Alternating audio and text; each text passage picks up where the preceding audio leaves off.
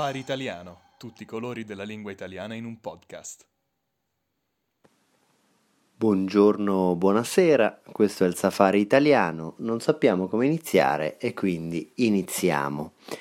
Purtroppo mi trovo ancora da solo perché la mia dolce metà, l'altro Edoardo, è lontana da me, non so ancora per quanto e quindi spero che sia ancora vivo e che stia bene, ma mi trovo, mi trovo ancora da solo qui con voi e ho voglia oggi di affrontare una conversazione intima, intima e eh, molto drammatica eh, per quanto mi riguarda, e cioè parlarvi del mio rapporto con lo sport. Ah, lo sport. Diciamo che la parola sport forse è una delle parole più lontane possibili da me e eh, quelli che mi conoscono penso che per eh, tutta la mia vita mai mi hanno immaginato uno sportivo. Ma perché? Qual è la mia, qual è la mia storia, ricca di dramma e di pathos? Dunque, da bambino eh, quando più o meno avevo dieci anni, andavo alla scuola elementare, eh, i miei genitori mi hanno costretto a fare mini basket, come lo chiamiamo qui in Italia, quindi basket per bambini. La mia città, la splendida Senigallia, ha una squadra che in passato era anche abbastanza forte e aveva un settore giovanile niente male. Allora, i miei genitori mi hanno detto devi fare sport, ti forma il carattere, ti aiuta, eh, ti tiene anche eh, allenato, eh, fa bene a tutti i livelli. Vai a giocare a basket. Qual è il dramma? Il dramma è che io ero un bambino assolutamente timido e eh, taciturno, ero assolutamente incapace di eh, stare con gli altri, di, di fare sport di squadra e quindi per me andare a mini basket era una tortura, ma non tanto per il basket in sé, ma quanto perché mi dovevo rapportare con gli altri compagni di squadra, che erano tutti più forti e più determinati di me. E chiaramente parlavano una lingua, avevano dei modi che per me erano davvero strani, io non li capivo. Cominciavano a parlare delle prime ragazzine, eh, dicevano le parolacce, io ragazzine non ne avevo e sinceramente le ragazzine non mi guardavano assolutamente, nemmeno con disgusto, nemmeno a dire ah, fai schifo, proprio non mi vedevano, ero invisibile per loro.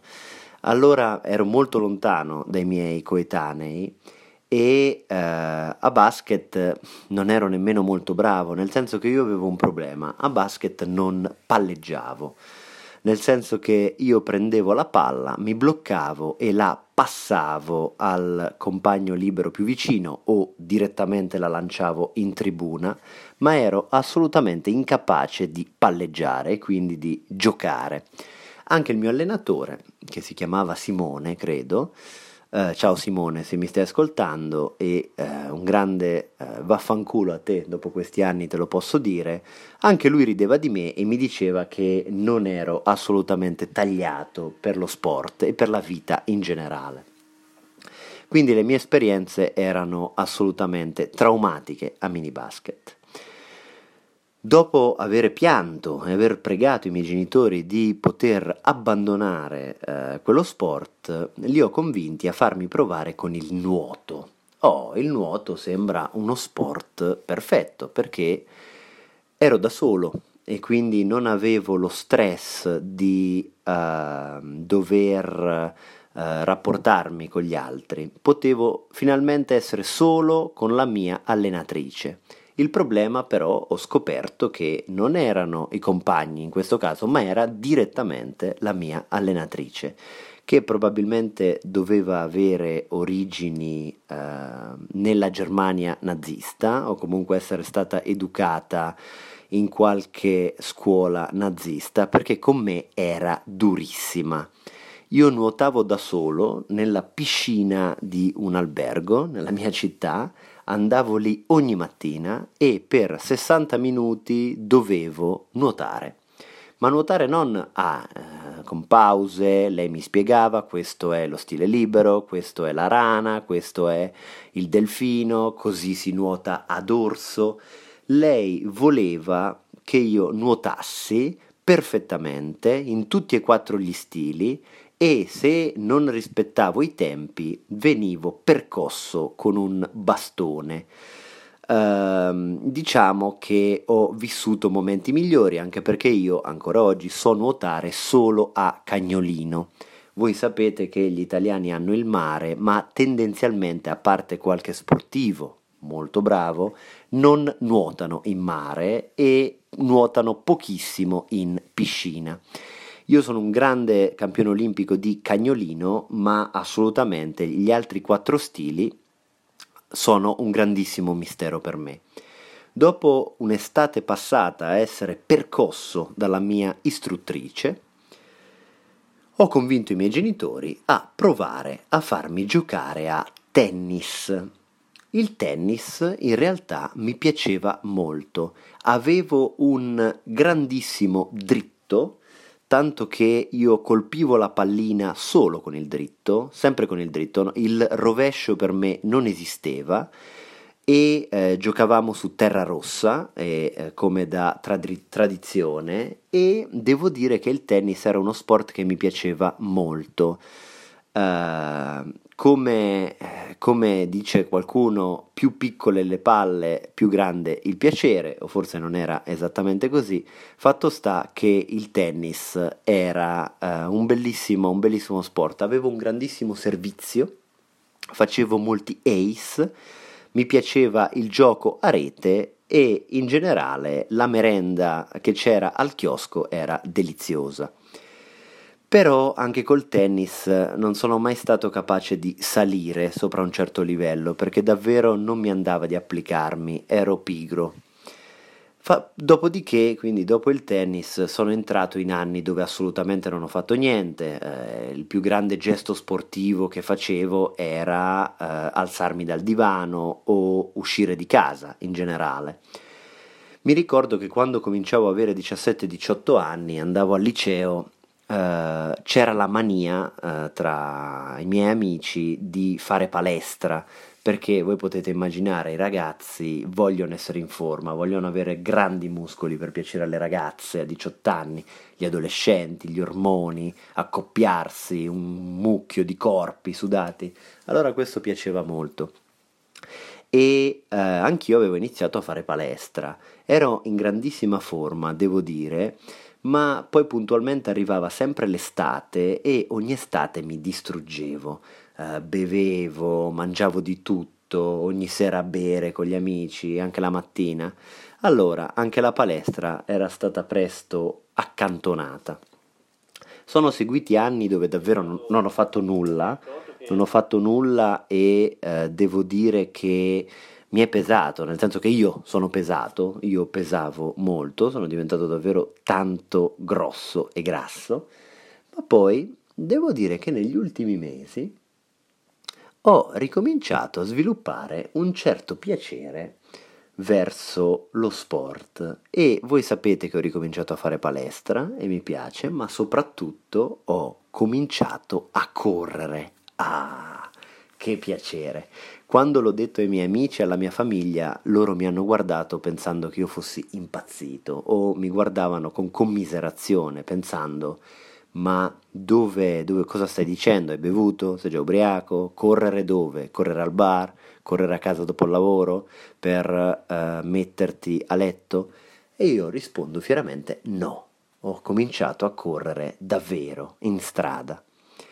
La prima volta sono uscito in modo un po' imbarazzante perché sono uscito con addosso un paio di ciabatte di infradito, pantaloni di lana e giacca da sci perché ero un po' incerto sulla temperatura all'esterno, allora volevo evitare di avere problemi sia con il caldo che con il freddo ma eh, sono riuscito addirittura a fare le scale, nel senso che ho fatto le scale in discesa ma anche in salita e eh, come prima uscita questo è tutto.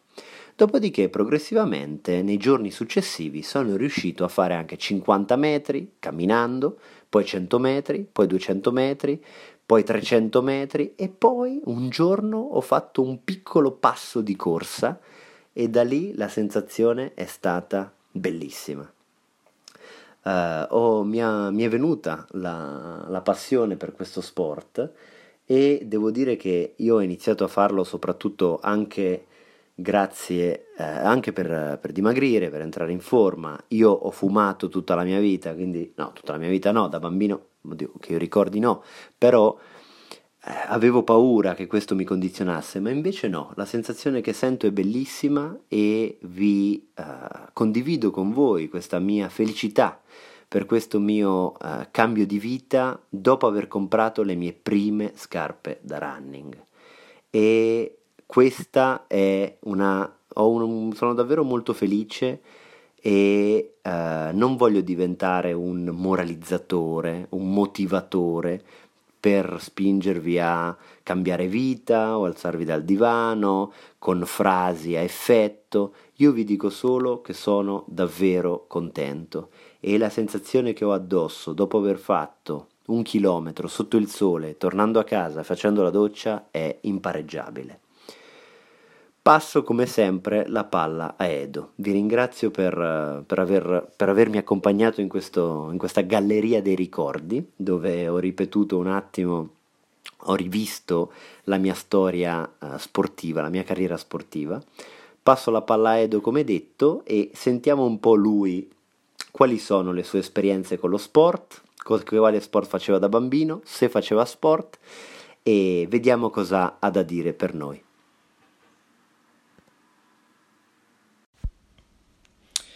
Ciao Edo, eccomi qua. Allora, ho ascoltato prima con grande tristezza la tua storia su quando da bambino venivi preso in giro per le tue capacità sportive, ho pianto di dolore per te insomma sono felice che tu abbia deciso di condividere con tutti noi questa storia straziante. Ora molte cose sono più chiare, ma poi mi sono emozionato invece di gioia per il tuo racconto su questa tua nuova avventura della corsa. Davvero spero che tu possa stare sempre meglio con questa attività fantastica e davvero sinceramente mi hai fatto proprio venire voglia di sedermi sul divano e aprire una birra. Allora, la mia storia con lo sport, devo dire, è abbastanza eh, simile alla tua come decisione di sport da seguire, ma eh, molto più di successo Mm. Anche io ho giocato a basket, ma ero molto bravo, il migliore della squadra.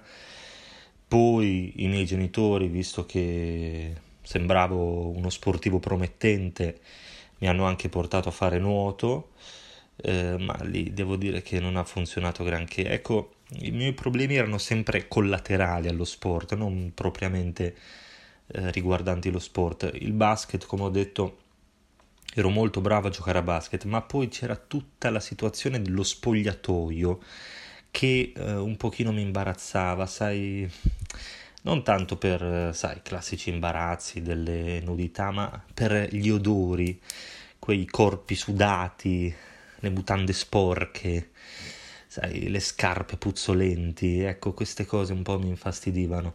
Eh, con il nuoto invece la mia eh, istruttrice di nuoto era davvero una ragazza molto molto carina e quindi naturalmente io con il mio costumino eh, dovevo sempre cercare di nascondere diciamo le cose che cercavano di mostrarsi ecco e poi dopo anche io non ho provato il tennis, ma ero molto bravo anche a ping pong o tennis tavolo, come si chiama in italiano, e adesso invece mi dedico esclusivamente al poker, che non so se sia considerabile uno sport, ma io penso proprio di sì. Quindi insomma gli sport di cui potrei parlare sono un po' simili a quelli che già, mm, a quelli che già hai detto tu e allora ho pensato di portare qualche novità ai nostri ascoltatori per non annoiarli con eh, la mia misera storia e eh, parlare invece di alcuni sport molto molto particolari che vengono praticati in giro per il mondo. Sono davvero davvero simpatici e pazzerelli. Il primo eh, è uno sport che si pratica in Finlandia ed è eh, uno sport che potresti provare, Edo. Si chiama corsa, ma con la moglie. Eh, in Finlandia c'è questa gara annuale dove i mariti prendono in braccio o sulle spalle o sulla schiena la moglie e devono eh, correre con questa moglie addosso.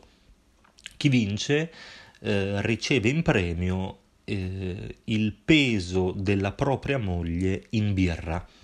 Quindi uno sport davvero interessante che potremmo anche proporre a, ai nostri studenti ciechi più muscolosi. Un altro sport è, eh, si chiama Sepak Takrav, eh, probabilmente non l'ho pronunciato bene, ma è uno sport eh, thailandese molto simile alla pallavolo, se non che non si possono usare le mani. Eh? La particolarità della pallavolo è che si usano solo le mani e invece in questo sport thailandese vogliono fare le cose un po' diversamente, ma poi arriva il mio sport preferito. Devo assolutamente trasferirmi in Afghanistan perché lo sport nazionale afghano è il Buzkashi. Cosa significa Buzkashi? Significa colpire la capra. e quindi eh, questi sportivi, questi atleti giocano a cavallo e eh, devono fare gol nella porta avversaria. Sono due squadre, una contro l'altra, e devono fare gol. Ma con cosa devono fare gol? Non con una palla, ma con una capra morta. Sì, avete capito bene, eh, questi signori a cavallo tirano la carcassa, il cadavere di una capra per fare gol. È uno sport davvero, davvero molto, molto simpatico.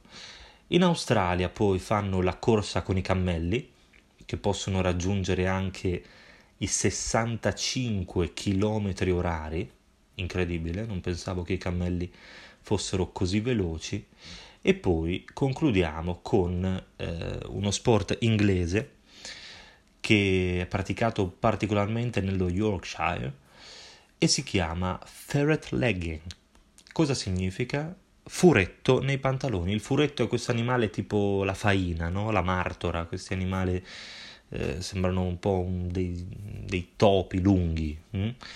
E cosa devono fare i partecipanti? Devono infilarsi, mettersi eh, dei furetti vivi questa volta nei pantaloni, chiudere bene i pantaloni alle caviglie e alla cinta e poi tenere i furetti dentro i pantaloni il più lungo possibile. Il record del mondo è di 5 ore e mezza. Bene, bene, direi che è tutto per oggi e spero di aver arricchito come sempre la vostra cultura personale con queste informazioni davvero davvero preziose. Vi ricordo di eh, iscrivervi alla versione premium anche perché eh, per, con questo episodio, oltre a ricevere la trascrizione, l'MP3, gli esercizi su www.safaritaliano.com, riceverete anche in omaggio una foto di Edo eh, da bambino grassottello e anche mm, un video della lunghezza di un'ora e 59 minuti di lui che nuota a cagnolino.